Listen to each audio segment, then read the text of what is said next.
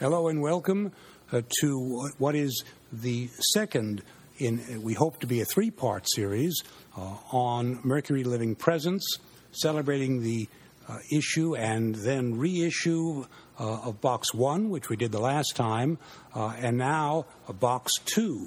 Uh, and we do hope in the near future Box three uh, of recordings uh, that have been reissued on C D from the Mercury Living Presence series. Uh, and we have our panelists again from the first program on this subject and many others, Cedric Clark and Dennis Rooney, uh, to discuss uh, the recordings in this second set. Uh, and I'll go to Cedric for some introductory words. Thank you, Lou. On our first panel discussion on Mercury C Ds, we discussed the first of uh, the Universal Classics Collector's Edition boxes that got to fifty C Ds. The second collector's edition now at hand totals fifty-five C Ds, and it contains a one hundred seventy-one page booklet consisting of the full label copy on the original single C D releases, which was not included in the first box, and excellent essays about the Mercury Living Presence label and its creators by master discographer Michael Gray and by one of Wilma's sons, Thomas Fine. And a booklet also includes loads of fabulous photos. Um, unfortunately, these sets are budget offerings and there are no liner notes, uh, the liner notes being what I was specifically involved in for this series. The first recording we're going to hear is one of Mercury's bestsellers, Respighi's Ancient Airs and Dances. From Suite Number One, we'll hear Balletto Detto Il Conte Orlando. And this is by Antal Dorati, conducting the Philharmonia Hungarica.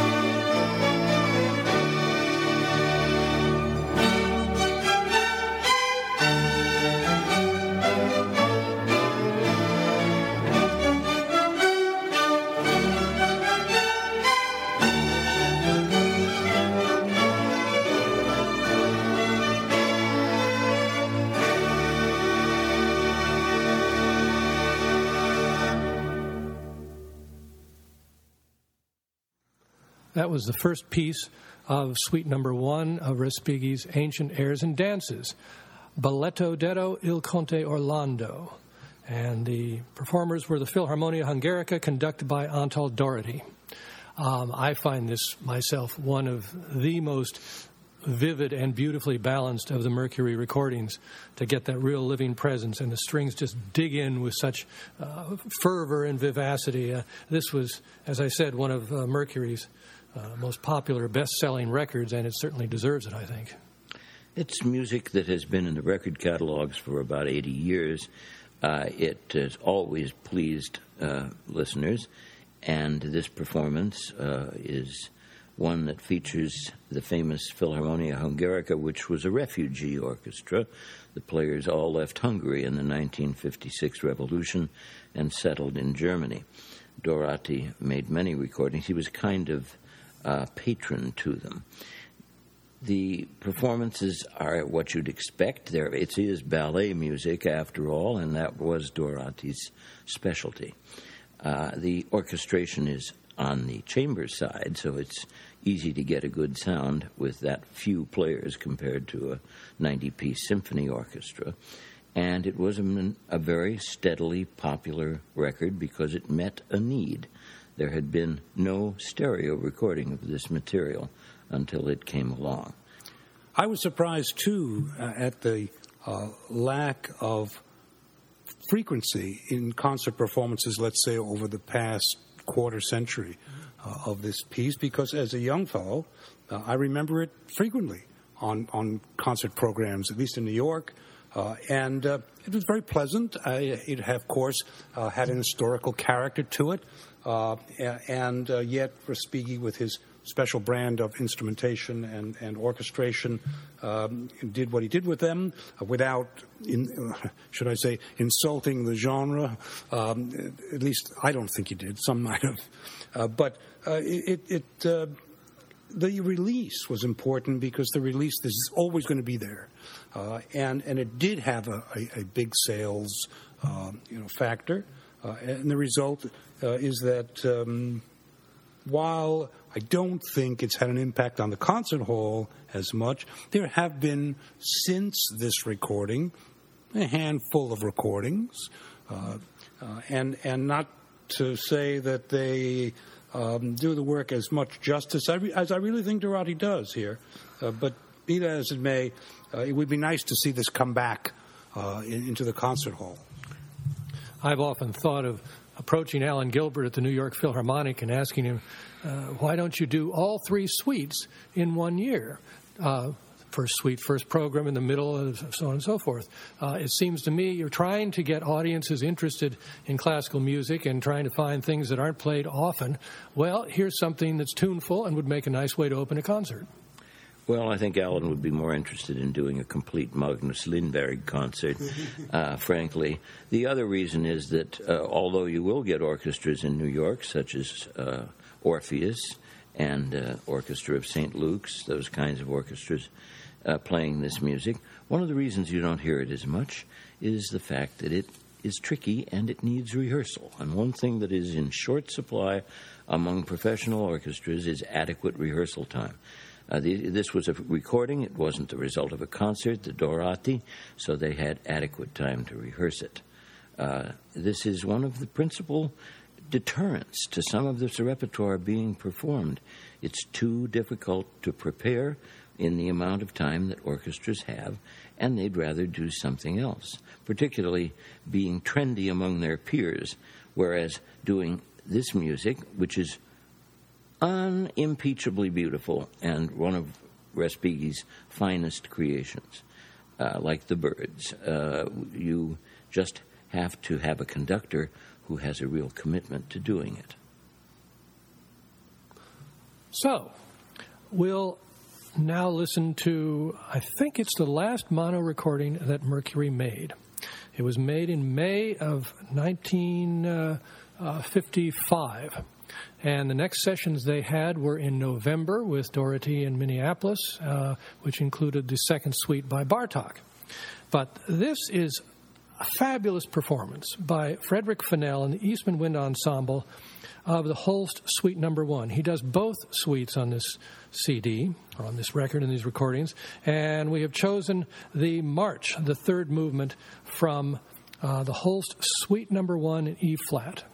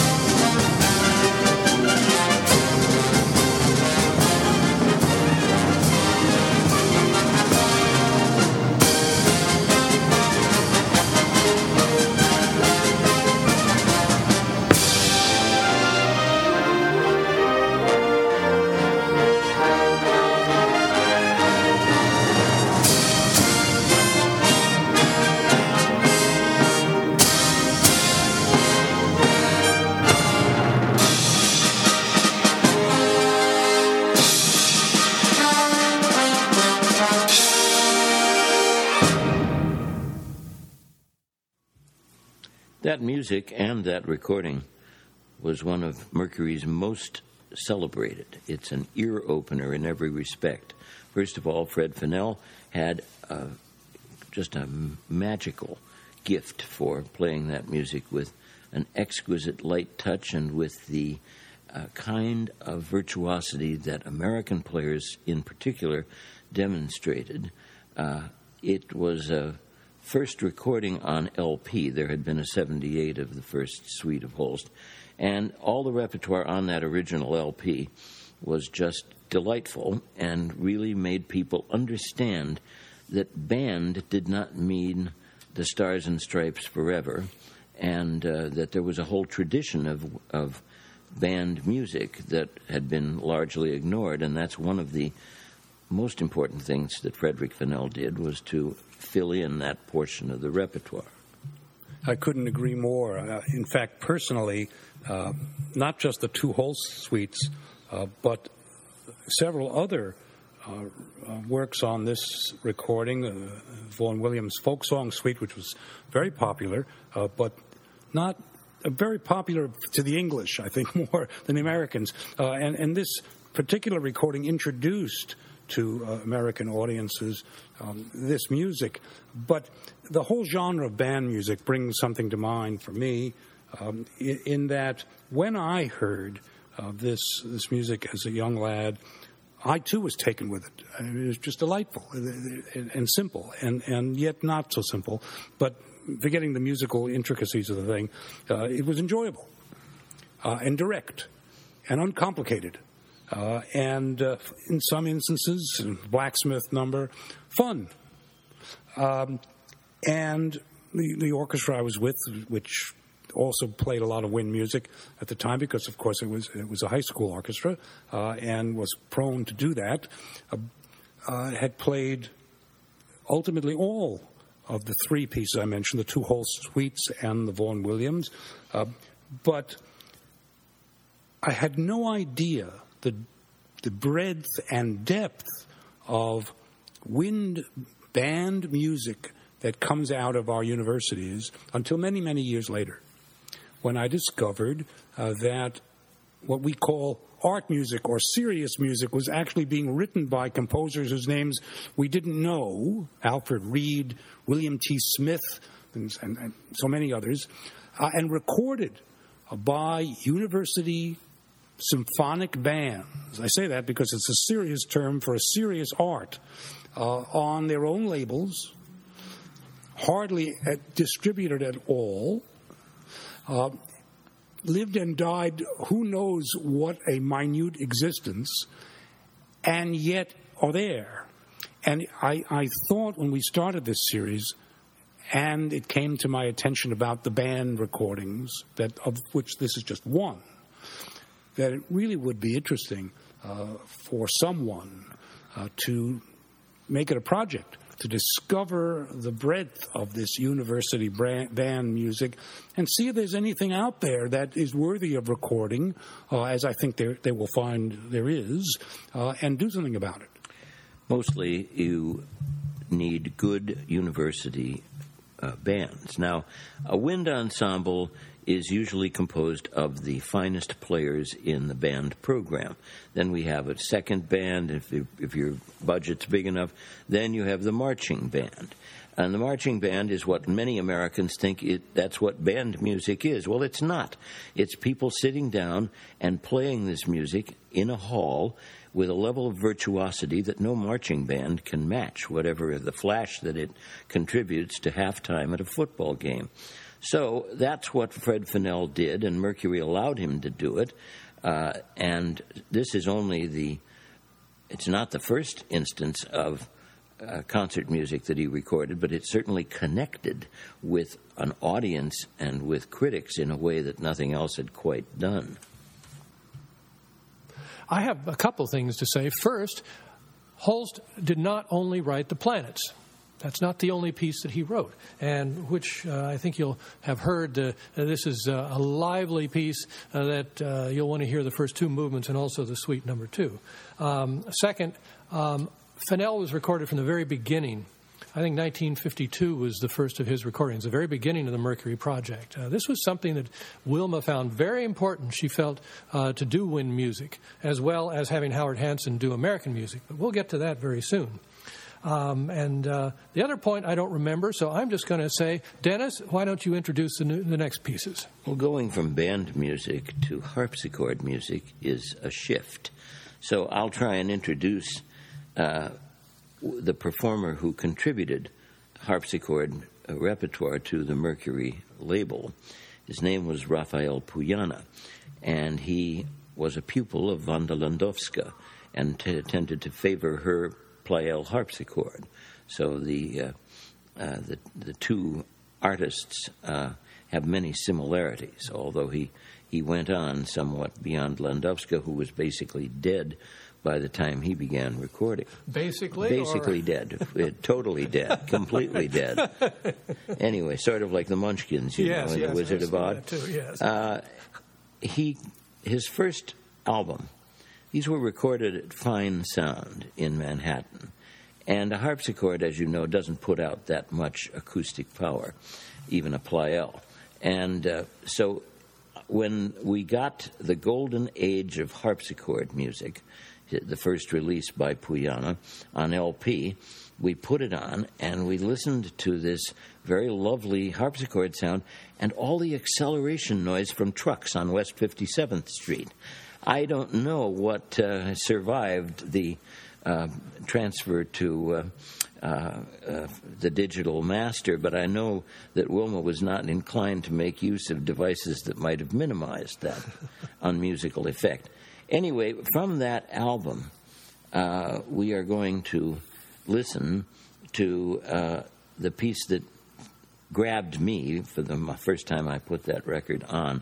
Uh, it's La Volta, or The Turnaround, by William Byrd.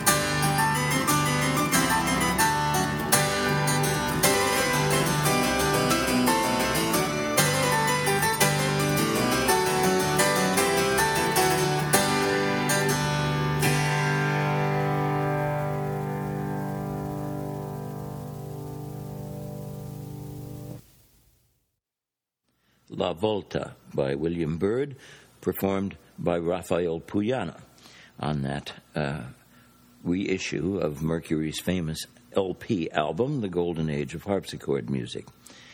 Puyana continued to record for Mercury over several more releases, and from a later one called Baroque Masterpieces for the Harpsichord, we're going to listen to something a bit more serious than dance music. This is the Passacaglia in D minor by Johann Caspar Ferdinand Fischer.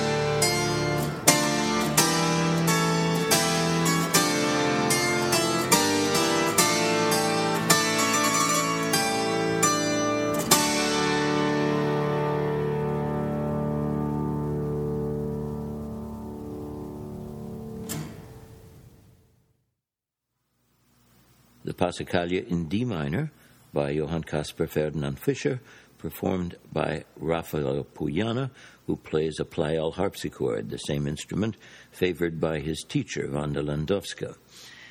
Puyana had a wonderful sense of registration and an excellent sense of articulation.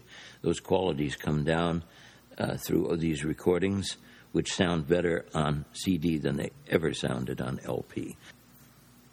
Well, they also don't have the surface noise that those wretched L Ps had, at least after Wilma left anyway. She she maintained that uh, the surfaces were very good when she was there, but they certainly fell apart afterwards.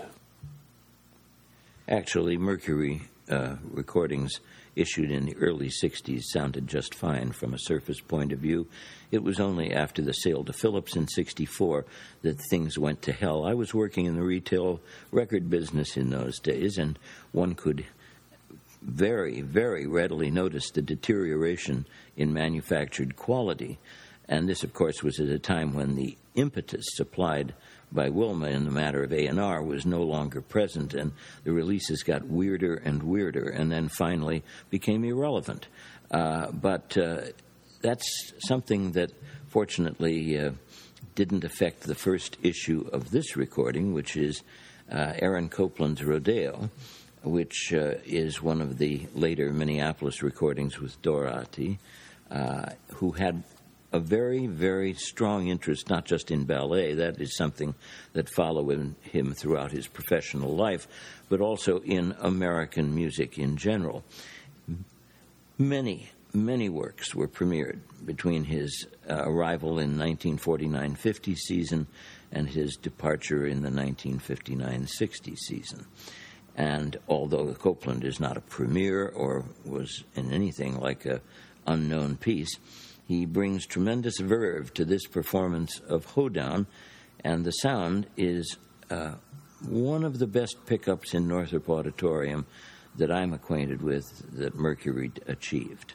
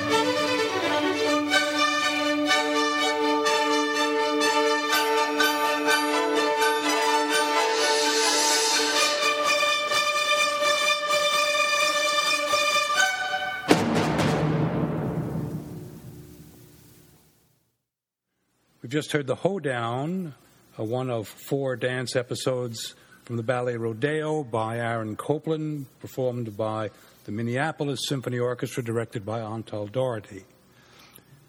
I wanted to make one comment about this entire recording, and not just the Copland. We're going to hear uh, another part of it momentarily, but uh, and that that's a work by Gunther Schuller.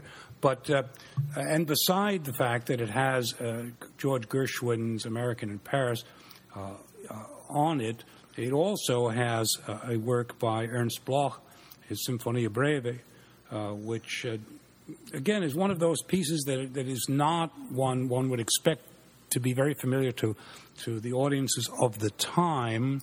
It's been performed f- more frequently after this recording. I don't I don't think that there's necessarily any connection.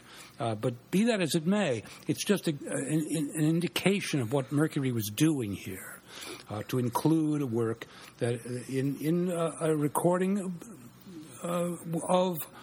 Uh, well-known, relatively well-known pieces by a composer or a uh, work of a composer that uh, whoever produced the recording felt it would be important to introduce, if, if that's, that's not probably the right word, but to include, uh, but just for familiarity purposes, to get a little bit more range in the general repertory of, of, of our listening public. Well, one of the things Wilma was most proud of was the repertoire in on, on Mercury Records. And this is an example, I suppose, of around this time, um, as we all remember, um, mono was giving way to stereo, and so all of these pieces could be recorded again. And she would look and see what she, uh, with the artist, and feels that should be recorded other than another... She did another Scheherazade, yes, but something like the Bloch work.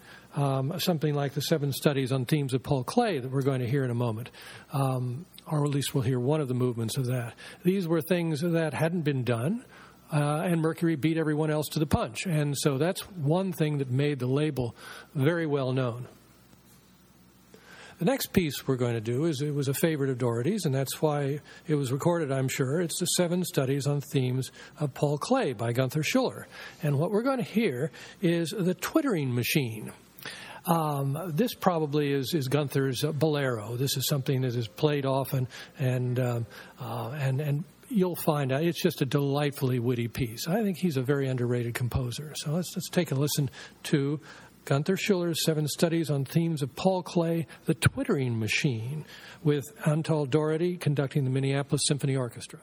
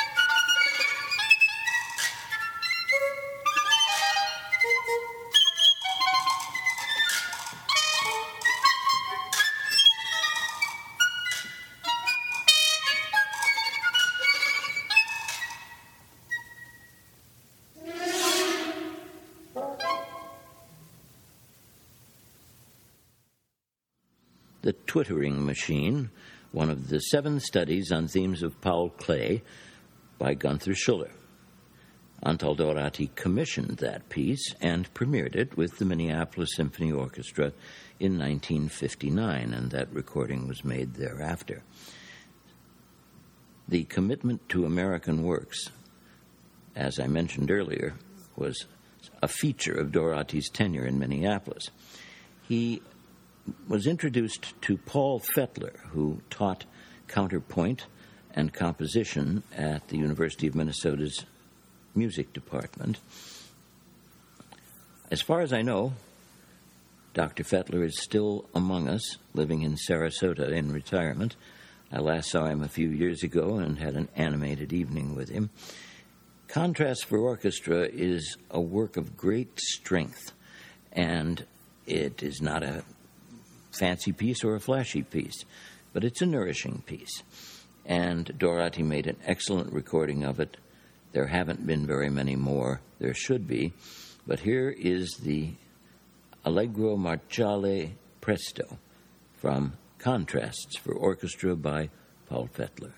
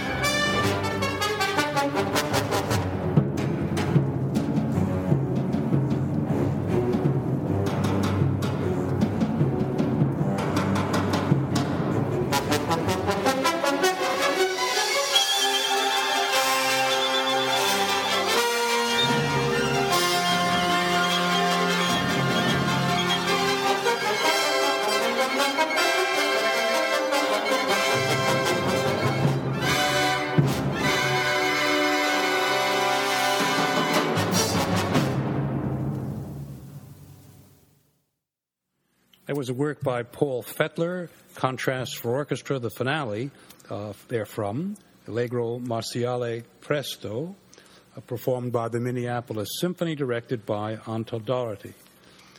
I, I want to just quickly make a remark about, about this recording again. Now, the recording itself, the entire recording, essentially consists of four works by French composers. And then comes Paul Fetler. I think that that's indicative, again, of, of the, the, the, the sensibilities of the producers. I mean, they could have put another French composer and maybe something that was either obscure or known or whatever, but they gave instead a chance for a local composer, as it were, uh, to uh, have a recording of a performance of a work of his uh, by the Minneapolis Symphony on this disc. And I agree completely with, with Dennis that this is a, well, I'll, I'll use my crude terminology, a blast of a piece. Uh, and and um, it is, a, in a sense, a pity that, uh, at least to my knowledge, few, if any, additional recordings of this composer's music appeared. Uh, there are times, I suspect, when uh, the, the, the uh, programming of a a rare composer's work, or at least not well, uh, a composer not well known to the general public, does generate uh, some interest. Um, but now we have it again.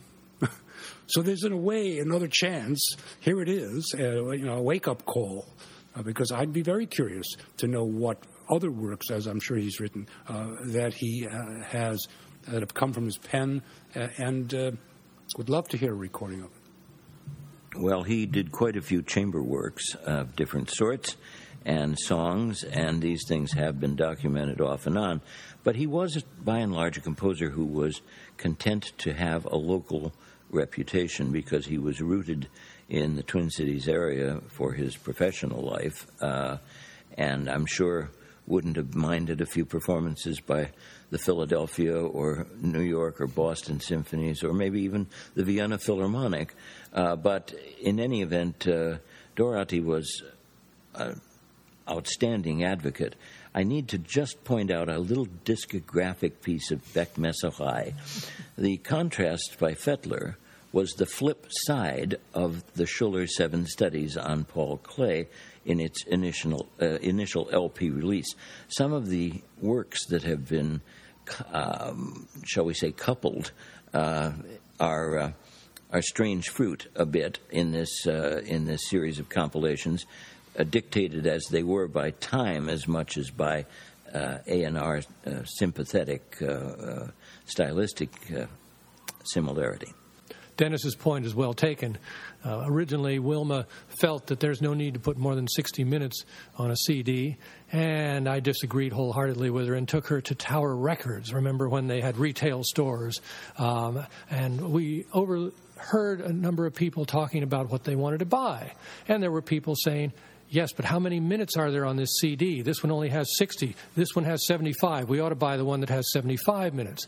And she was appalled by this, but she understood exactly why we should put so much on to uh, a C D. And here's an example now. We're going to hear a uh, uh, selection from the other Mercury Um, the other Mercury Orchestra of uh, that time, and this is the Detroit Symphony Orchestra under Paul Paray. And um, this is called French Opera Highlights. Well, um, the record or uh, the uh, repertoire that was on the L P is on here, and a few things have been added from a different L P that uh, Paray uh, uh, recorded. And um, this happens uh, throughout these C Ds because we wanted to make sure that we had oh, over seventy minutes at least on each C D. And my feeling about that was we should do as much as we possibly can so we'd be sure to get most of the uh, most of the catalog on these C Ds. At any rate, uh, just this past weekend I was listening to this disc, and the first selection is the Overture to Zampa by Ferdinand Herold. And I thought this is a real spiffy performance. Uh, really, uh, uh, Paray uh, kicks up his heels at this one. I remember Wilma saying that Doctor Paray did not like slow tempos. And boy, you hear it in this, and this is a lot of fun.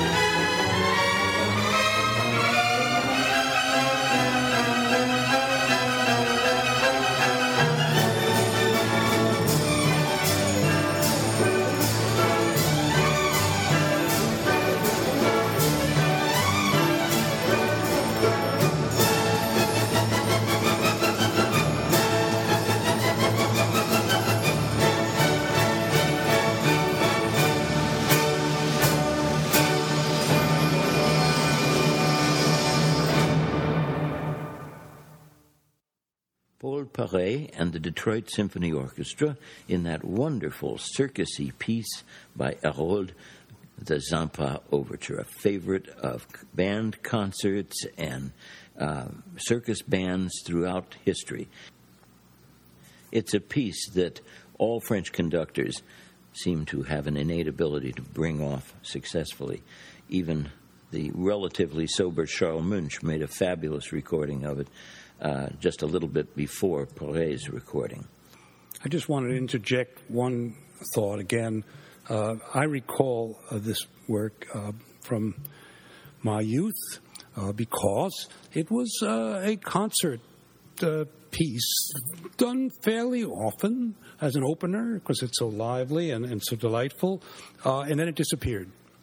And in fact, with it, the name of its composer, who wrote numerous and very popular operas in in Paris Uh, during the you know the mid early to mid nineteenth century, uh, and this has always been an issue for me, uh, and I don't want to indulge myself in it. But that there have been so many composers and and works that achieved great fame in their lifetime, and then suddenly disappeared off the face of the earth. Now, unless we're we're totally different Uh, from the audiences that enjoyed this music when when it uh, it was premiered successfully, which I would tend to think is only slightly true, but not enough. There, there doesn't seem to be any reason to ignore success. Dennis, you wanted to say something? Uh, one of the big reasons that repertoire like the Zampa Overture is not heard is that the zeitgeist has shifted. Uh, the fact of the matter is that entertainment music, Uh, like this, which remains entertaining, became s- suddenly déclassé among conductors who wanted to aspire to greater uh, uh, interpretative uh, heights.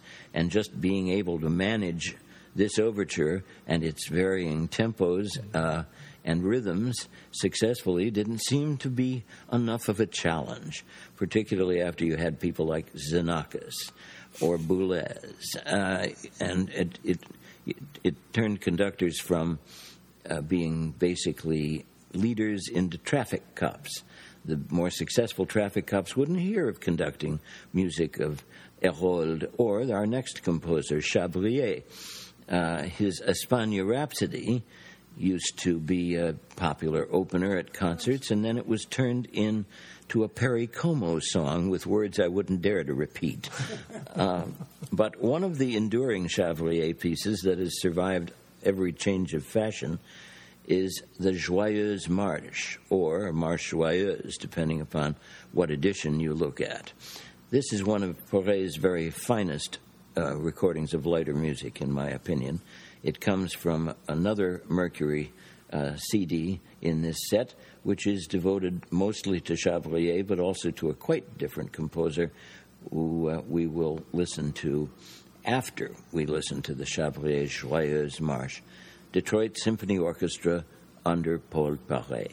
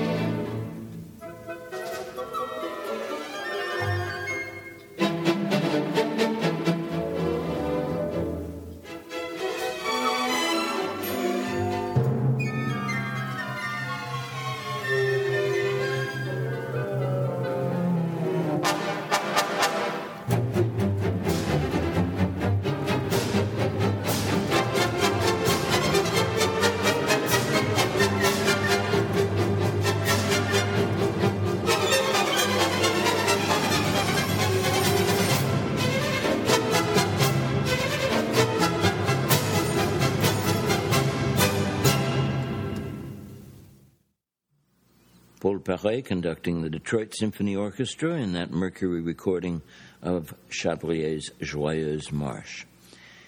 I mentioned on this C D had uh, there was some compilation things that are a little idiosyncratic, but in any event, it's valuable to have Albert Roussel's Suite in F contained on it. Roussel is a composer who has definitely lost favor in recent years. The only thing of his that's done very often is the Bacchus et Ariane Ballet Suite. Yet he was celebrated enough in his lifetime for Serge Kouzovitsky to commission his Third Symphony as part of the uh, Boston Symphony uh, nineteen thirty commissions that produced uh, things like the uh, Symphonie de Somme of Stravinsky. But that piece doesn't have any problem getting performed, but even the Third Symphony isn't heard in concert very often in this country.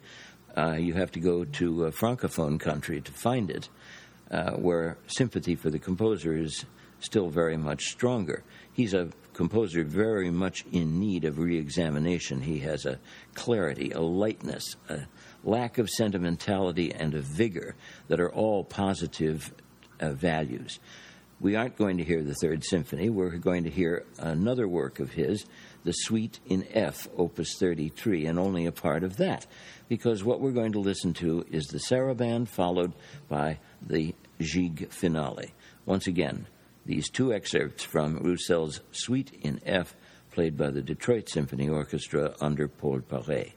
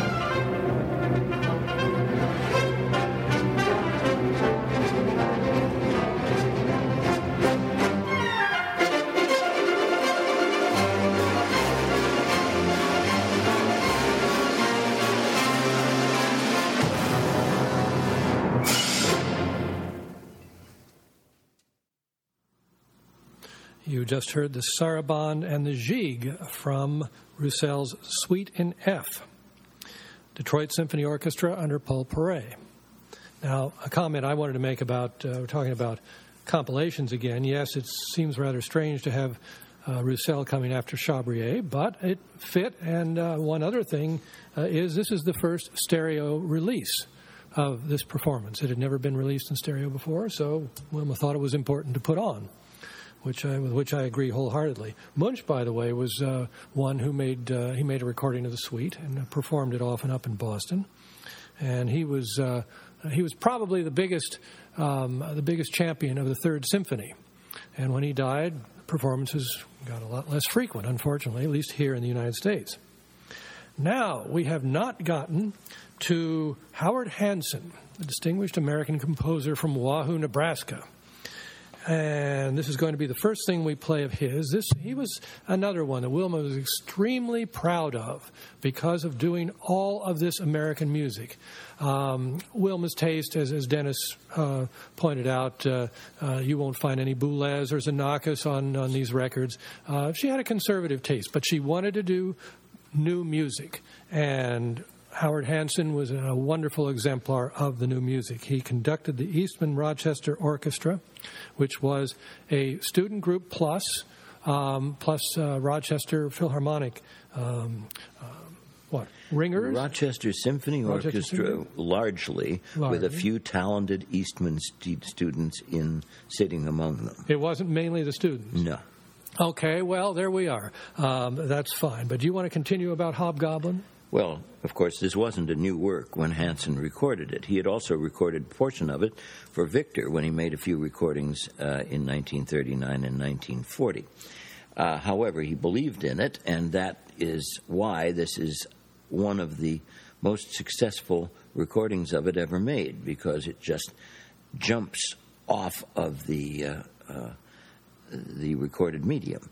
Uh, you know, and of course, this is a tremendously exciting and uh, just enjoyable American orchestral work from a conservative composer whose other works are not particularly well known, but, you know, who worked actively and was an important teacher to many other American composers. This is the lineage that Hanson would have celebrated, uh, but it's uh, leaving all of those issues aside, it's simply his sympathy for the work and the success with which it's done.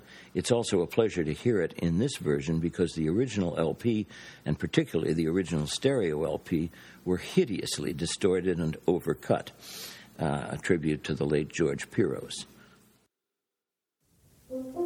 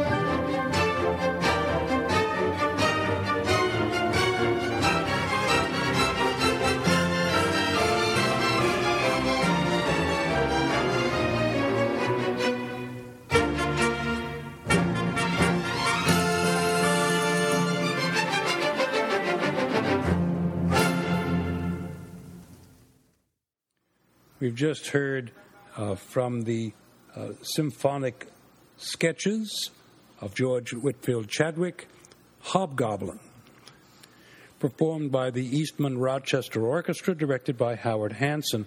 I wanted to make a comment about uh, that may not be uh, one uh, that would come to your mind uh, unless uh, directed, uh, and it's not about the music, although I, I've always loved Chadwick's pieces and not just the symphonic sketches. And, and it is a delight to have it on this, what, a single recording of the work? I think there were one or two recordings that were made, I can't recall, but the point is the cover, uh, which shows... I wish I could I could I could show it to you. Uh, a well, hobgoblin, fair enough, with orange red hair, um, like in a shaggy kind of of of, of cut, uh, uh, painted face, much like a clown, but very but kind of sinister, uh, and and some other uh, you know clothings. Uh, but the point was, it just jumped out at anyone who's. who's um, uh, uh, wandering through the the, the, the, the uh, recordings, uh, and and it, it almost forces you to take its challenge uh, and get the thing. And and once you do, uh, there's no question that you, you, if you like music at all, would be delighted by this. And and it should have had, again, more of an effect uh, on on Chadwick. But but I think Dennis made the point, and he was completely correct, that Chadwick was relatively conservative, notwithstanding this piece as a conduct as a composer. And so other works like the symphonies and, and uh, other pieces by him, orchestral particularly, might not... Uh, have the same flavoring uh, that a work like this has, uh, and, and so I suspect uh, is the reason why uh, uh, we don't have a large repertory of recordings by Chadwick. Nevertheless, uh, the, the L P uh, did, as does the C D, include other American composers. Uh, McDowell, whose name is familiar generally, I think, uh, his suite for large orchestra, but more particularly, uh, reaching back into the old days of the of the Pennsylvania Dutch, uh, Johann Friedrich Pater, uh, who was a, a composer born in seventeen forty-six. Yes, we had American composers, folks, uh, before the mid-nineteenth century. Uh, and and he was one. Although he wasn't born in America, he settled in Pennsylvania and became an, uh, a composer and performer of note.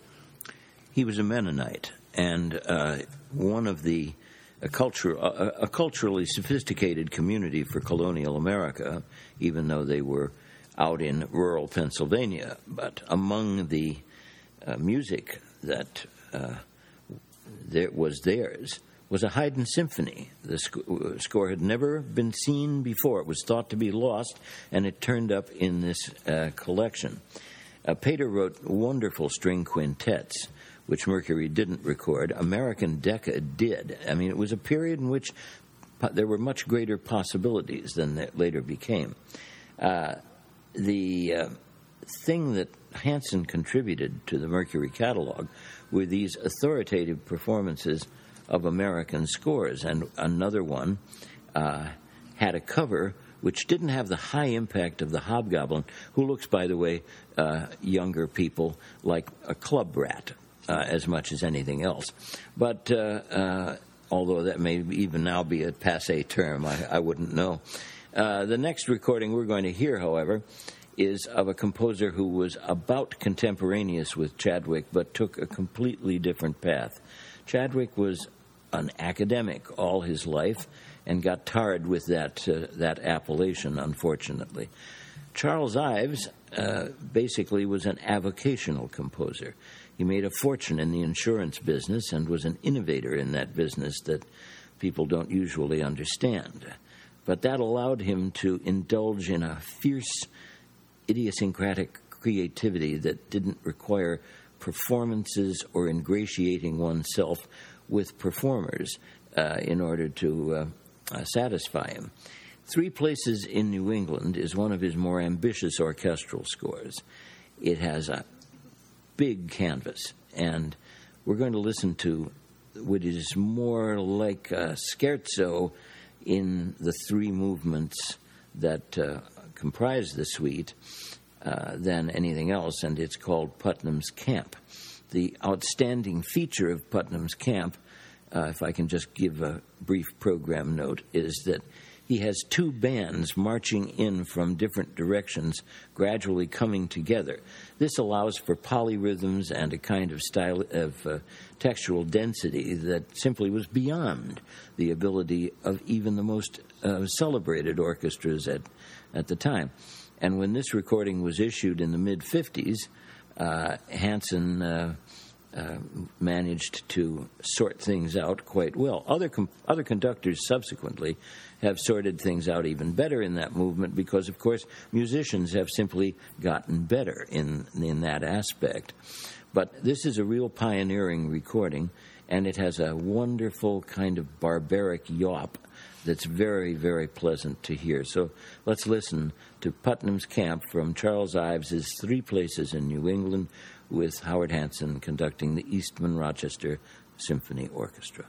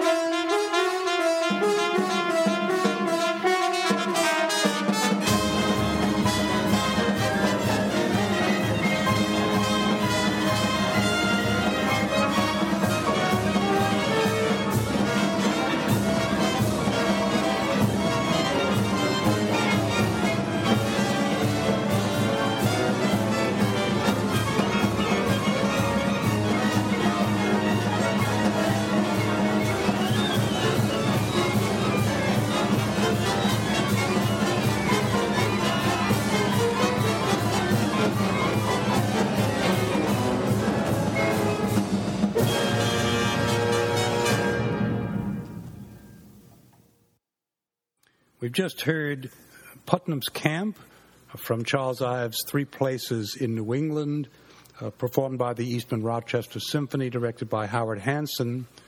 Uh, I, we're going to go on now with another Howard Hanson work, which uh, actually uh, we did on another program.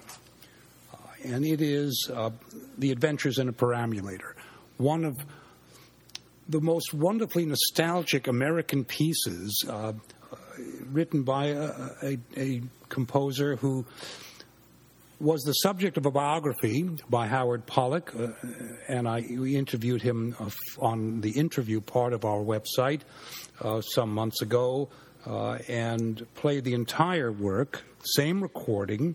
We're only going to hear the lake uh, from this recording uh, for our purposes, but I, I thought I'd, I'd mention that Carpenter is another name uh, that Mercury brought back, Uh, as it were, um, with the issuance of what is probably his most well-known work, or was at a time his most uh, well-known work. Now uh, he uh, seems to have faded from from our earshot, other than a, a couple of recordings, uh, but it's a name that we should be more familiar with. John Alden Carpenter and Charles Ives were near contemporaries and had very different career paths, but both were avocational composers. Carpenter's family ran a shipping supply company in Chicago that uh, fed and clothed everybody quite well for all of his uh, his life, which ended in nineteen forty-one. After that is when his uh, uh, performances began to disappear. Prior to that, he'd done quite well, and Uh, we are celebrating the centennial of Adventures in a Perambulator, a score premiered in Chicago by Frederick Stock and the Chicago Symphony in nineteen fourteen. The other thing that Carpenter contributed, besides some ballets like Skyscrapers and Crazy Cat, uh, were also some songs, settings of Tagore, and one of them, Uh, When I Bring to You Colored Toys, far surpasses anything else in terms of of uh, uh, just surviving, because it's a recital favorite.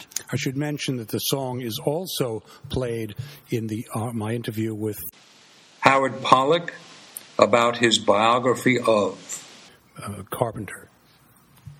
Now, Adventures in a Perambulator has a nice premise. It's a child's view of his surroundings and what happens in the course of being in the perambulator, that is, being taken for a walk by his nurse. Uh, Fortunately, those comments remain in the score and are unvoiced or unsung, unlike James Agee's Knoxville Summer of nineteen fifteen, another nostalgic look back at childhood.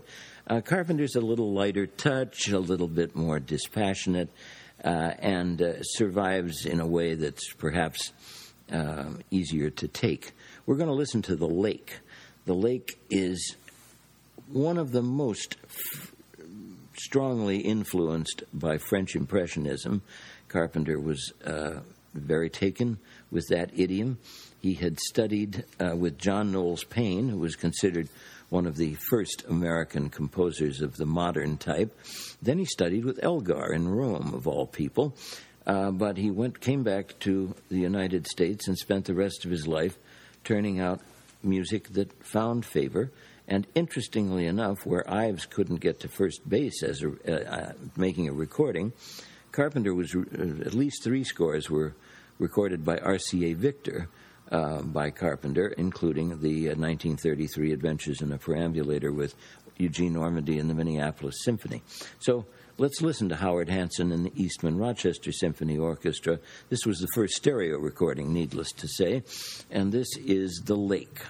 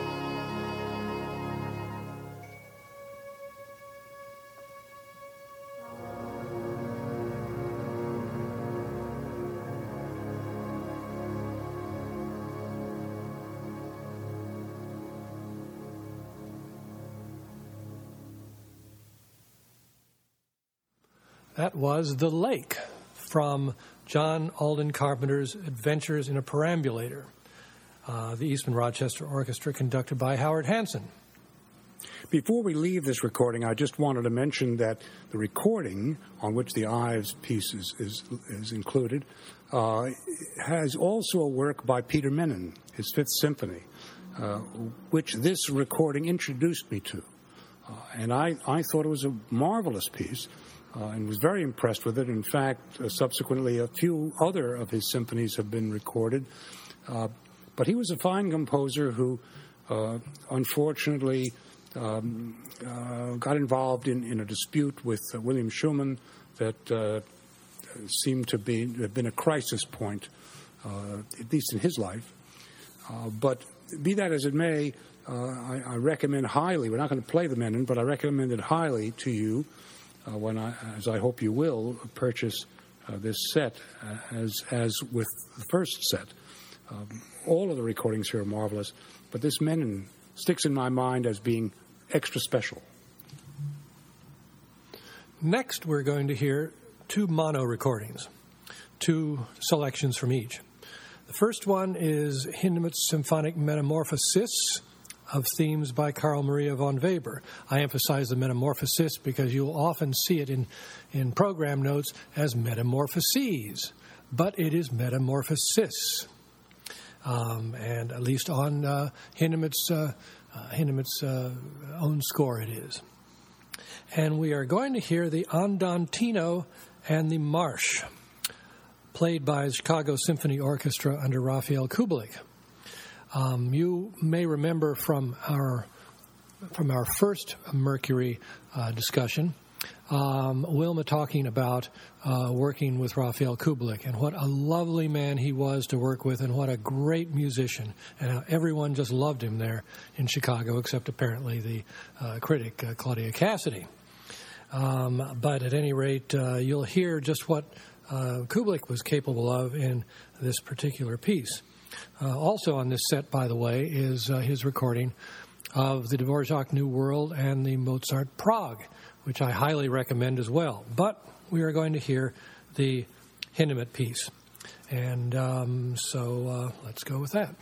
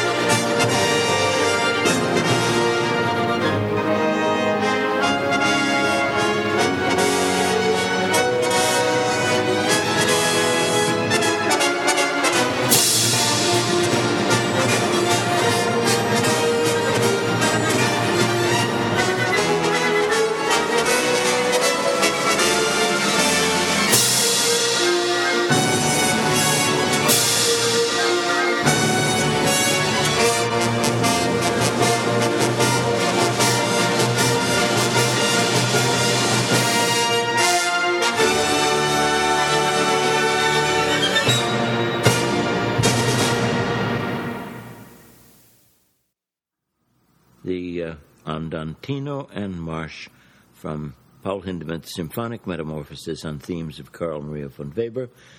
Raphael Kubelik conducted the Chicago Symphony Orchestra in that recording from early on in the building of the Mercury catalog.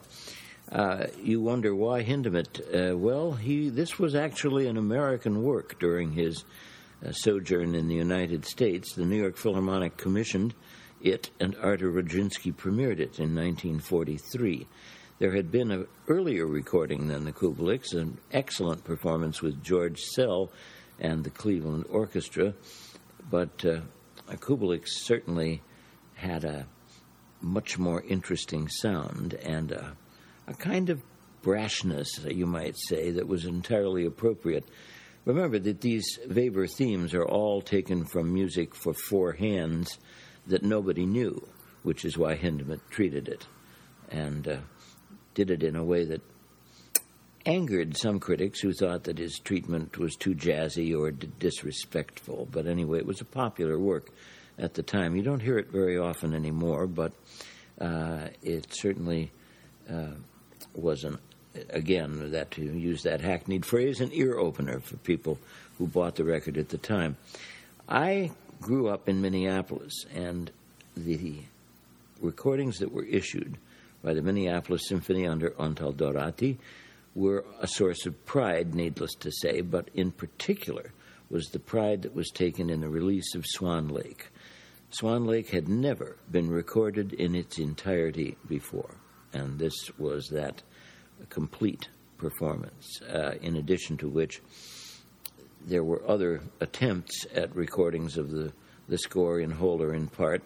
This one had the magic that Dorati, as a premier ballet conductor, could bring to the music. And when we listen to these excerpts, one of the things that you hear, not only, obviously, do you hear the beats, but you... it's implicit that you hear the afterbeats. This is something he could do with articulation that very few other conductors could. And in ballet music, of course, he was at his at his f- finest. Uh, Sedge, did you have something to contribute? Well, I wanted to say something about uh, about Hindemith. Um, just simply, you said that uh, this isn't played all that often anymore. Are there any pieces by Hindemith that are played more often? Matisse der Mahler. Uh, not that much more. This is, this is. But the thing about this piece is this is considered a light enough piece that it won't scare uh, people uh, away from Hindemith. I don't know what there's to be scared from. Uh, he he wrote wonderful pieces, including the Matisse der Mahler Symphony, and they ought to be played all the time. Well, we have we could we have to go to the American Symphony Orchestra League or whatever they call themselves these days to get the numbers, but I myself have heard two different performances of the concert music for strings and brass in New York concert halls very recently. Mm. But going back to Swan Lake, this was something that I know Wilma took great, great, great deal of pride in. Um, the um, this was... Maybe she would have done the other two, uh, the the, uh, the Nutcracker and Sleeping Beauty, uh, if there had been time. But um, the series was over, and um, that was at that, I'm afraid. Uh, she chose this because Dorati had re-recorded the Nutcracker in uh, in stereo. It's on the first set, which we already have dealt with. Um, and he had also done Sleeping Beauty for Phillips. I know that when I worked at Phillips in uh, seventy and seventy-two, my boss, Scott Mampy, tried again and again and again to get Phillips to record Dorati in Swan Lake because they had recorded a new Nutcracker with the Concertgebouw, and boy, would that have been beautiful. But at any rate, we have this gorgeous performance here. As I said, it's in mono. It's nineteen fifty-four recording. Um, the Act One Valse and the Act Two Sen are the two things. The Valse is just wonderfully lilting uh, uh, and played just beautifully. You'll you'll see what uh, Dennis was talking about. And the Act Two Sen is is one of those. That's the um, the Black Swan scene. And uh, uh, old uh, fans of or fans of the old Universal horror. Horror films will recognize this as the title music for The Mummy and for Dracula.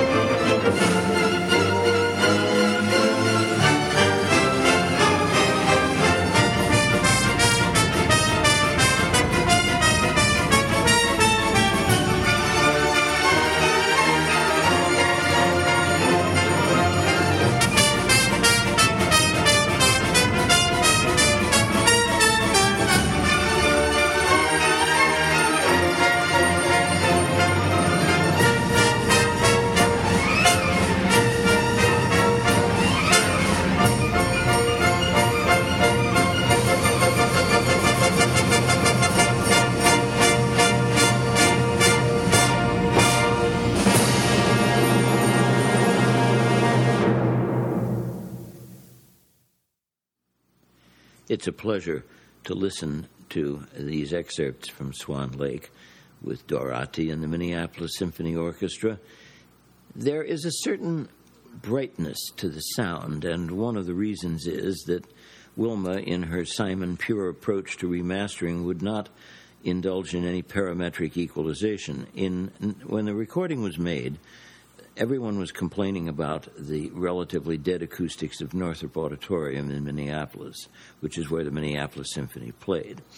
And in an effort to try and bring more uh, resonance into the sound, Mercury engineers fed the microphone output into a P A system mounted in the room that uh, maybe delayed it by just enough to give the illusion of reverberation. It also added a terrible color to the audio, which they had no way of getting out with the technology of that time. We do, and the fact that it could it could be improved beyond it, uh, the, the way you hear it on these reissued C Ds, is a testament to people not always exercising the best judgment.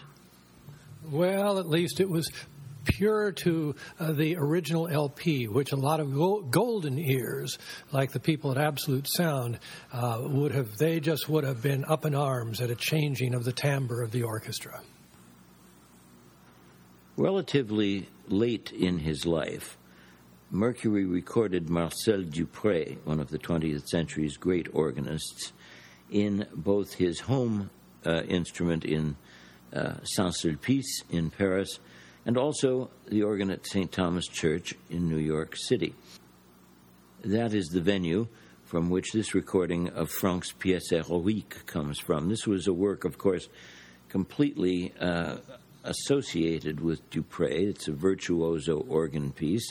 He recorded it in nineteen twenty-six for the first time, and uh, this is, believe me, uh, it's a different instrument, and organ recordings always have to be couched in the quality of the instruments that are recorded. And Saint Thomas has one of the better uh, instruments in Manhattan. So Mercury's recording of it in, uh, is quite successful, and more successful on C D than L P ever. So let's listen to Marcel Dupré in Franck's Pièce Héroïque.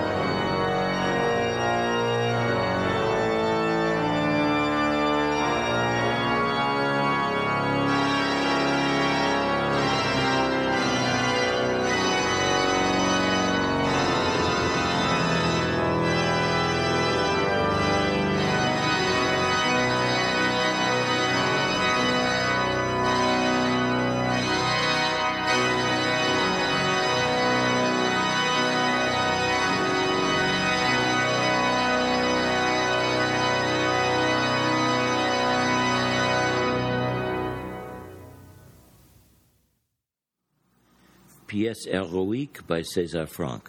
That recording of Marcel Dupré playing the organ at Saint Thomas Church, New York City, recorded by Mercury, reissued on the second set of C D reissues. We listened to the first suite, or an excerpt therefrom, of Respighi's Ancient Airs and Dances, to give it its most pa- us- usual English translation. And, of course, there was a fourth one, but it wasn't called that. It was The Birds, Gli Uccelli. And we're going to hear The Cuckoo. It's pretty much the same style as the Ancient Airs and Dances, but the subjects are all avian. Now, this recording is made with Antal Dorati, but the orchestra here is the London Symphony.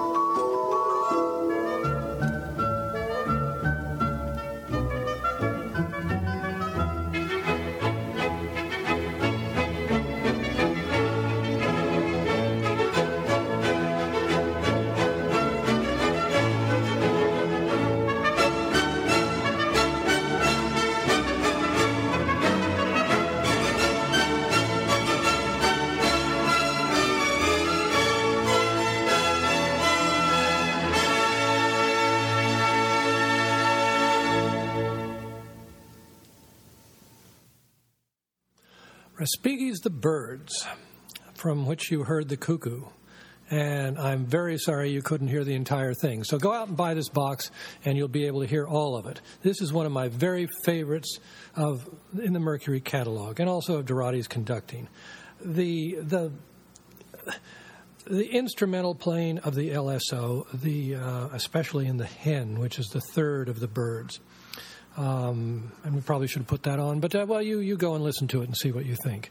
Um, This is an extraordinary performance, and, and it, it it just annoys me so much that conductors these days are not playing any Respighi. There are a handful of works that are so beautiful to listen to and would make uh, any program, uh, any concert program, uh, uh, glitter with its brilliance. He learned his uh, his skill from Rimsky-Korsakov, um, his um, uh, his orchestration.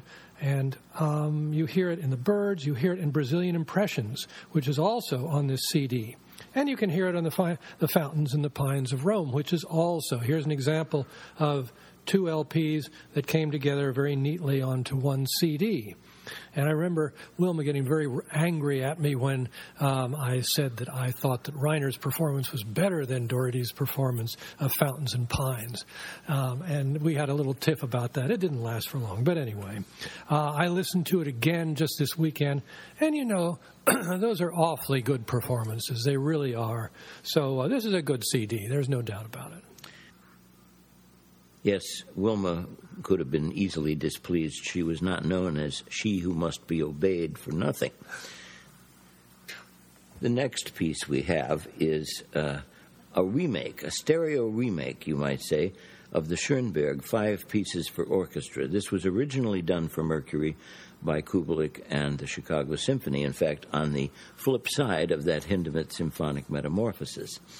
This, uh, again, features the L S O with Antal Dorati this time, and we are going to listen to Summer Morning by a Lake. Now, we had another piece about a lake not so long ago with, by John Alden Carpenter. Well, Five Pieces for Orchestra was actually premiered two years before Adventures in a Perambulator, and you won't find Schoenberg's Lake anything like Carpenter's Lake.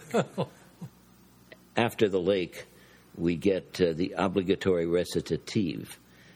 You have to ask yourself, in nineteen twelve, when Sir Henry Wood conducted the British premiere of this work, uh, what audiences thought of this music. Carpenter's is approachable to any audience at any time. We've learned, supposedly, to love these Schoenberg pieces, and yet you have to wonder what on earth this man was thinking of into the audiences of nineteen twelve.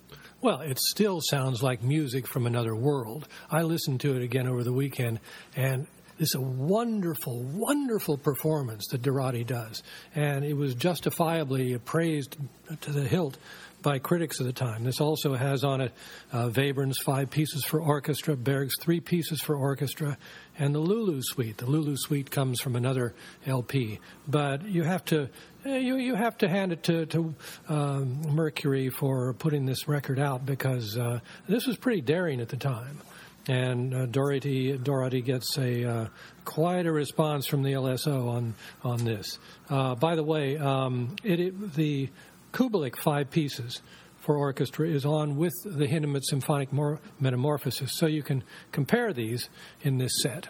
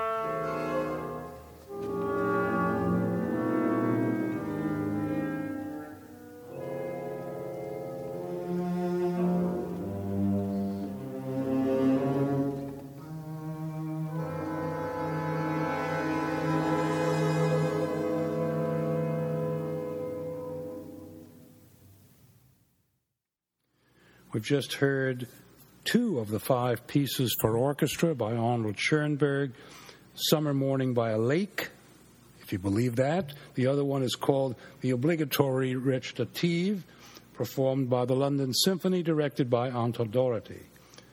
And now again we go to another experience, uh, back to the neo-romantic Hanson as composer rather than conductor, but also as conductor. Uh, and, of course, he was a natural exponent of his own music, and Mercury did a, a superb job in giving him an opportunity uh, to record a good deal uh, of his works. Uh, the Second Symphony we're going to hear a movement from, uh, which is subtitled The Romantic, uh, I guess bespeaks what Hanson was at that time about. He, uh, he, he changed somewhat toward later years, uh, but uh, by and large, he was a conservative uh, composer uh, who, who stuck to the, the tonal system and, and, and wrote some very beautiful music in, in, in consequence. Uh, I, I particularly enjoyed the second because it was the first one I heard of his many, many years ago. But we're going to only play one of the movements, uh, the Allegro con Brio, its third movement uh, of the work, again performed by the Eastman Rochester Symphony, directed by Howard Hanson.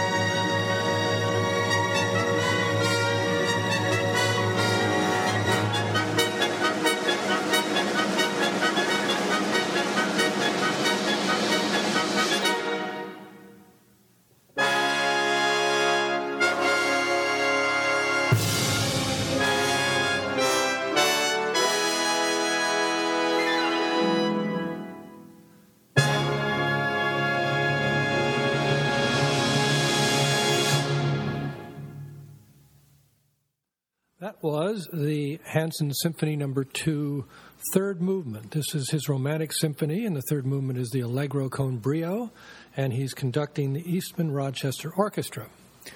There was up in Eastman what was called uh, the Eastman Sound, and basically, uh, as you said, Lou, he, he was a conservative composer, and he pretty much ran the roost as a conservative uh, conservatory. Um, and you hear again and again by so many of the con- uh, composers in Mercury recordings a sound that you think, is that Hanson? No, it's not Hanson. These are his fellow composers who composed in the way that they knew he would like. Menon is one of those. I remember hearing the Moby Dick cantata, and I had no idea what Menon's background was, but after a couple of minutes I said, this guy went to Eastman, and absolutely he did. Uh, it was a sound that is you, you can immediately recognize it. And so what we've heard is the third movement of the real thing, um, the real Eastman sound. Now, this was another of the works that Dennis referred to back when he talked about um, the um, uh, Symphony of Psalms by Stravinsky and the Roussel Third, um, pieces that uh, that Serge Koussevitzky commissioned for the fiftieth anniversary of the Boston Symphony. This was another one of them, the Hanson Second, when Hanson was a big, important, um, a big, important composer that you really had to pay attention to. And now everyone seems to have forgotten him. I listened to this uh, with my wife over this past weekend, and she said, that is a gorgeous piece of music. Why isn't this played? Another one she liked a lot was the Chadwick piece. She liked that. Uh, we listened all to all of the symphonic sketches. There, there's, there's just a wealth of music on these boxes that we don't hear anymore, and we're all the worse for it, as far as I'm concerned. Well, Hanson's a bit more subversive, a bit less subversive than Chadwick, and that's one of the things that perhaps keeps the vitality of the symphonic sketches uh, a little more vital.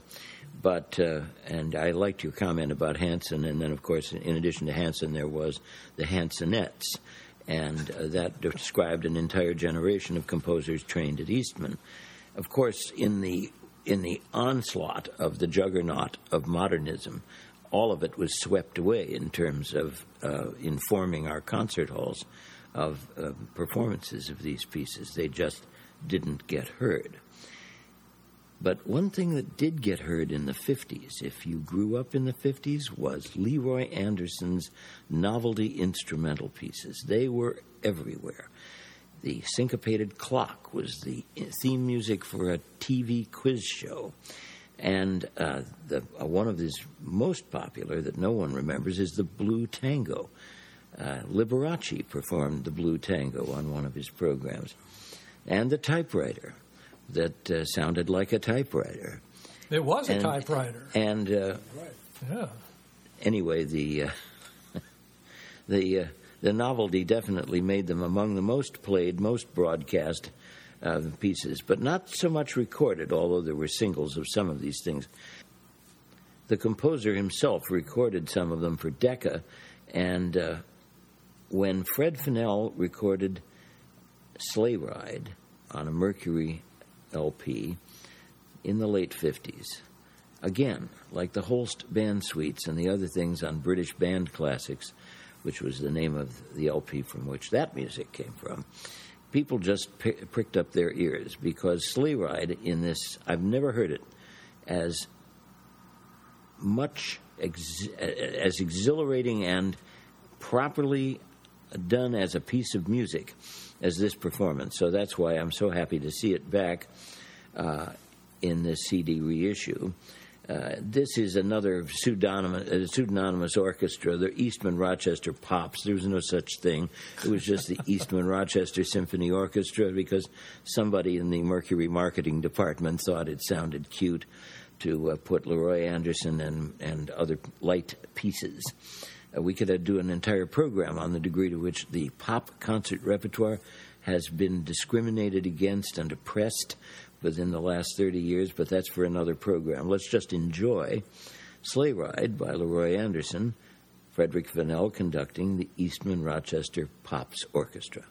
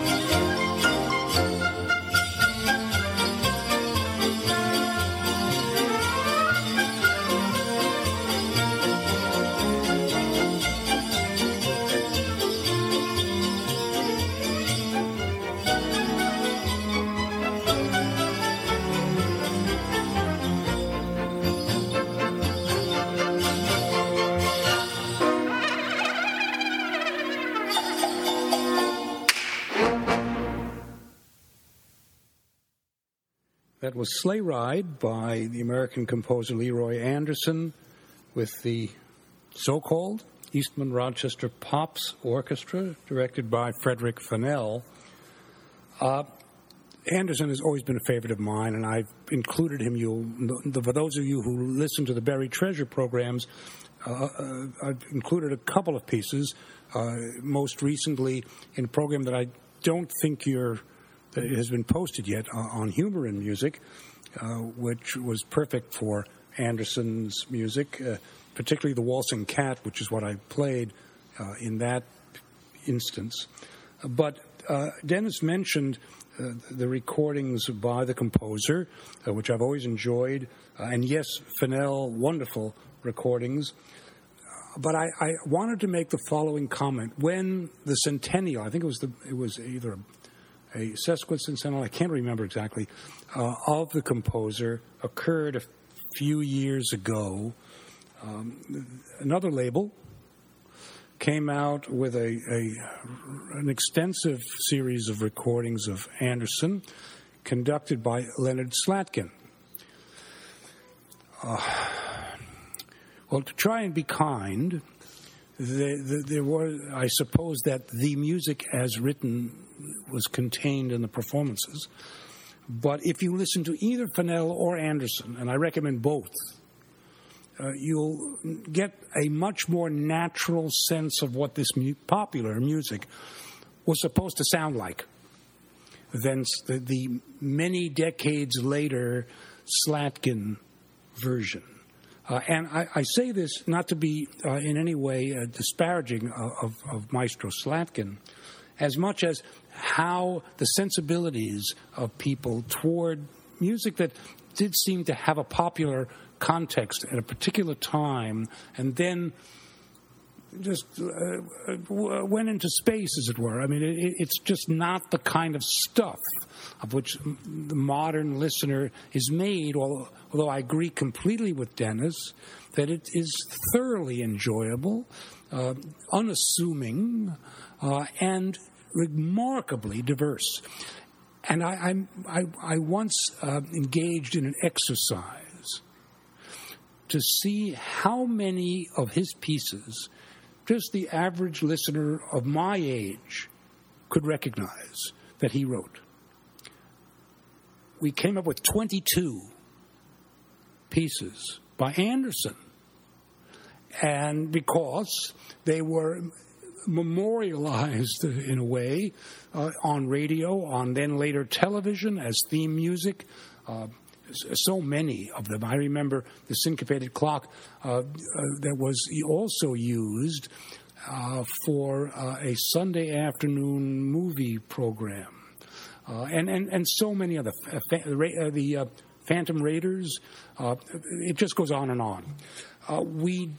We might very well do what Dennis suggests in future uh, and um, build a program around Anderson's music and those of others of like light American music genre uh, or light British music genre, for that matter, since so much has come out uh, from there. Uh, so, uh, Dennis, I know you wanted to make a comment, too. Well, uh, Leroy Anderson comes from the same tradition as Eric Coates, for instance, uh, a British composer who is famous for certain pieces that have remained uh, at least recognizable for more than one hundred years. Uh, what killed Leroy Anderson uh, was the fact that those novelty pieces weren't considered suitable concert fare, just as the Zampa Overture ceased to be considered suitable concert fare. And rock and roll on the radio just drove it away, that was all. I mean, we lived in an uh, era of indescribable noise and relatively naive, zesty, cute, uh, amusing pieces have gotten lost in the dust somewhere. But, uh, uh, and, and I think this is a good way to introduce the next piece, which is also a Fennell product and is tribute to what he brought to the repertoire. This is a march by John Philip Sousa, Hands Across the Sea. And uh, it's a not the best known, but it's a well-known Sousa march. What Fennell did brought a youthful zest and a musicological scrupulousness to the performances of these pieces that he recorded for Mercury back in the uh, early to mid-fifties. No one had approached this music with the idea that it was worthy of this kind of uh, preparation. And he had players who could do it, and he had uh, a recording company that was sympathetic to the idea. Marches were only part of the repertoire that he recorded, but these certainly connected with people who liked the repertoire and who realized that this was this was not what you tuned in the radio to hear in those days, the Goldman Band or the uh, City Service Band of America. Uh, this was march music played on an entirely different level, and uh, I think we... You can't miss it when you listen to it, so why talk any longer? Let's listen to it. Hands Across the Sea by Sousa.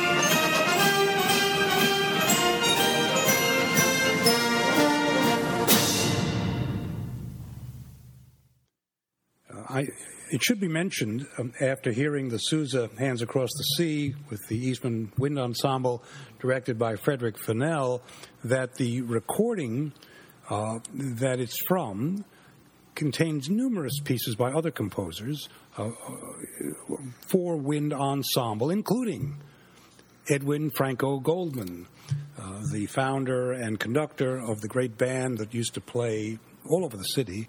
Uh, really, uh, the last time of which was, uh, I think, well, after he had passed, but the orchestra, his band, as it were, uh, survived him and played at Lincoln Center for a while uh, in a band shell that was, I think, created for that purpose. Wouldn't surprise me. It was also the uh, Naumburg band shell in Central Park that was home to them for a long, long time. And now, no one knows what to do with these band shells. Lincoln Center has they they can't get rid of the Damrosch Park band shell because of the family, and so they just simply build over edifices uh, to have uh, have the uh, the what is it the the, the model uh, the Cirque du Soleil uh, and uh, the the acrobats. I can never remember the name of it. Yeah, but, but there's some convention about uh, the, the new uh, new dresses and. Uh, and uh, styles and all that stuff that they have going on there all the time. And then out in uh, the Naumburg, um, this is a place where they they play uh, uh, they, they play amplified music, and it drives Ned Rorem crazy because he wants to compose. I just wanted to mention also that uh, I guess I was fortunate, as, as we all were, who were at least in New York in, in the fifties and, and sixties, uh, to have had band concerts, maybe not like they had in Hyde Park in, in, in London, but nevertheless, we had Lewiston Stadium. We did have eventually the Goldman Band Shell in Lincoln Center. Uh, and so there was a place that one could wander through, not get formal uh, tickets for, but just go and sit on a midday, nice, lovely weather, hopefully, Uh, and listen to delightful music. Um, and uh, th- th- that's gone. And I wonder, honestly, if uh, if it were in, reintroduced in some fashion, it would be popular. Not as long as it has to compete with other patrons to the park playing amplified uh, music boxes. Well, it w- wouldn't be, I'd like to think, permitted to oh, interfere. My, but that, my. that at least is my...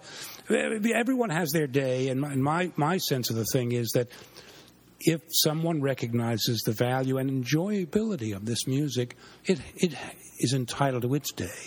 And, and, and uh, the con, con, constant blasting of other things that would interfere with it shouldn't.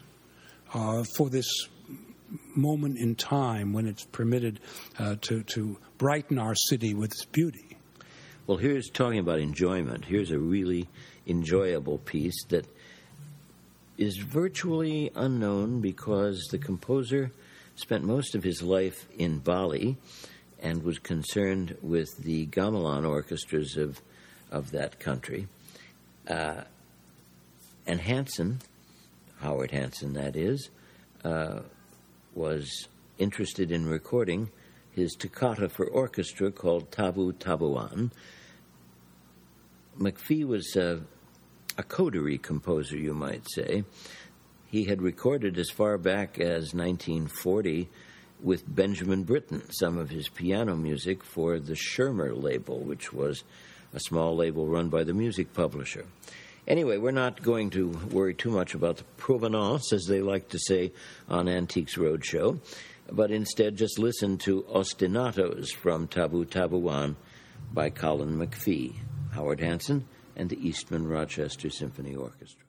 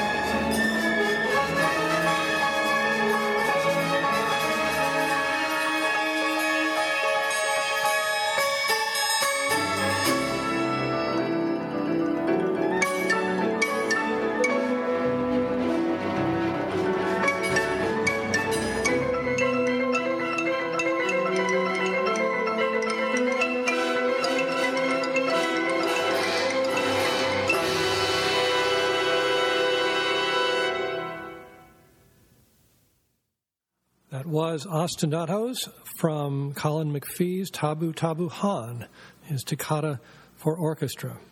And this is just another example of, it seems to me, Hanson's far-reaching sight uh, regarding music. This this piece has become um, this piece has become a, a precursor of minimalism.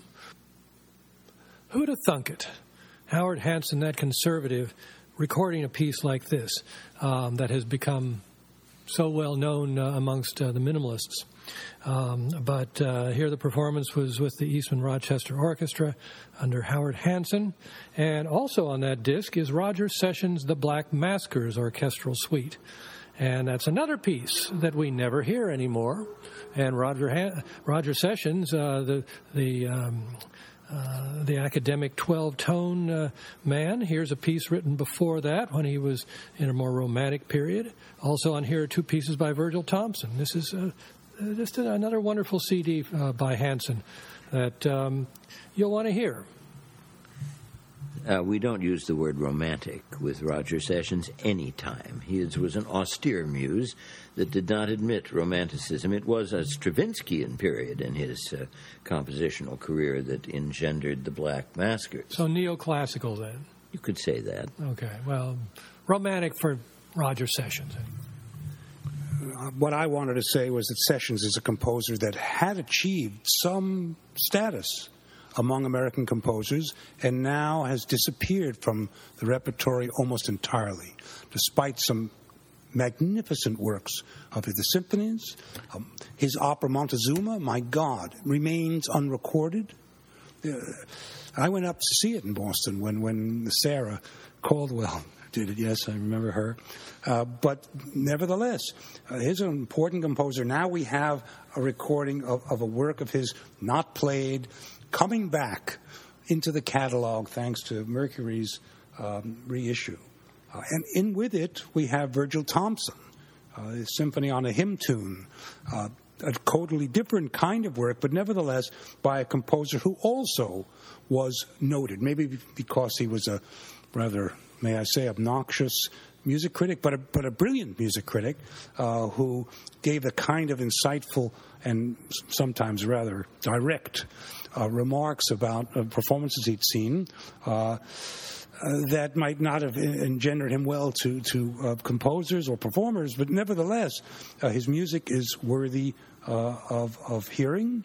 Uh, and so we have this wonderful uh, recording with McPhee and Sessions and Thompson to fill gaps uh, that really should well be filled.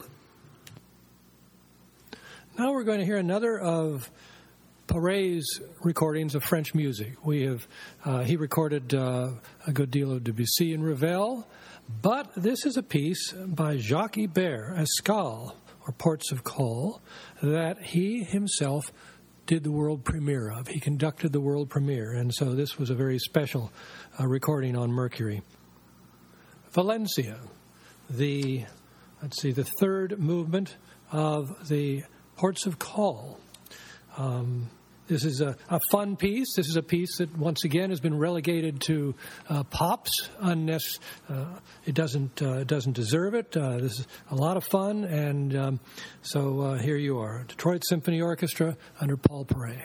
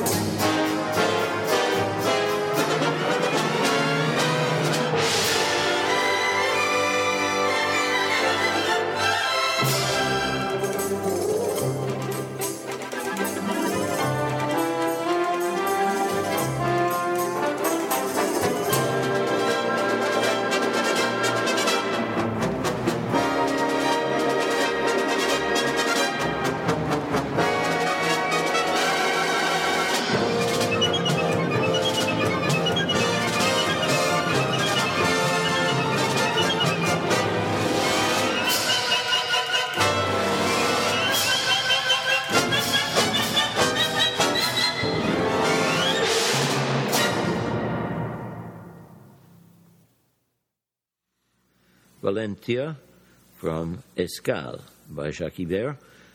Paul Paray conducted the Detroit Symphony Orchestra, a creator's recording of sort, inasmuch as he gave the first performance of the work, although definitely not in Detroit. János Starker recorded a number of standard concertos for Mercury, and it was fortunate that Uh, He had the opportunity not only to do those works, but um, a number of recital pieces, which uh, were recorded on a couple of different L Ps. He uh, usually played with his accompanist, György Sebök, a colleague at Indiana University. And we're going to listen to one of my favorites, which is Bohuslav Martiner's variations on a theme of Rossini. And when you hear it, you'll know what it is.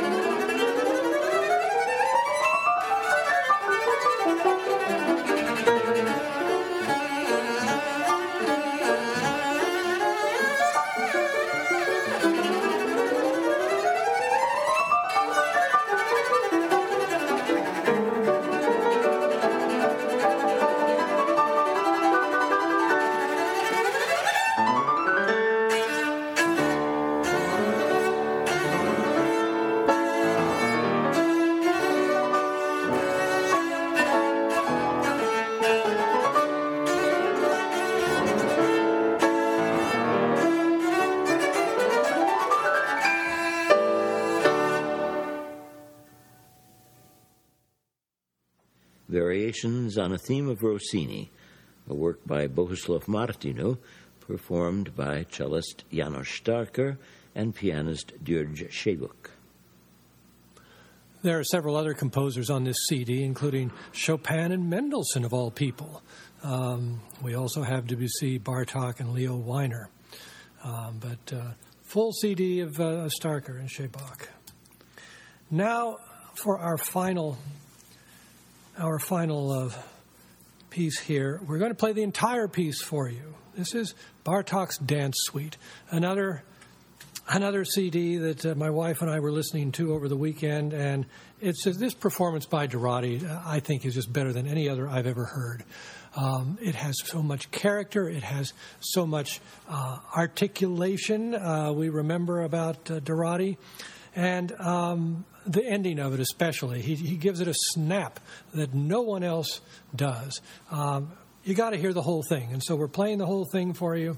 And this is Dorati conducting the Philharmonia Hungarica.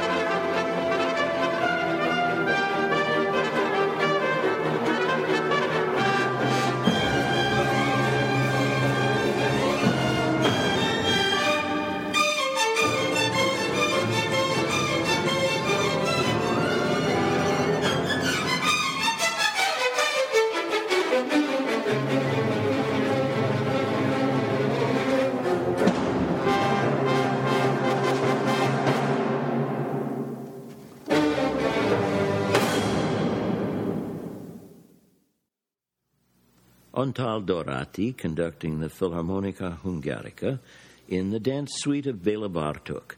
And, of course, it's a dance suite, and Dorati was one of the great dance and ballet conductors of the twentieth century, and it's entirely appropriate that uh, he feels this music uh, because, of course, he grew up in the presence of the composer, and uh, there are many other associations, but mostly it's because he understands the piece and knows how to put it over, which he did very well. And so our sampling of set number two, Mercury Living Presence recordings from the fifties and sixties, comes to a close. I hope you've enjoyed the selections that we presented. They were fairly extensive, but I suggest strongly uh, that you go out and get the whole set. It's worth uh, the, the price of admission, as they say. Uh, we believe that there will be, in fact, hopefully before the end of the year, a third set uh, of yet more Mercury Living Presence recordings. Uh, and uh, so... The next time the three of us meet, we will sample from that set as well. Until then, this is Lou Smoley with Sedgwick Clark and Dennis Rooney wishing you great listening experiences.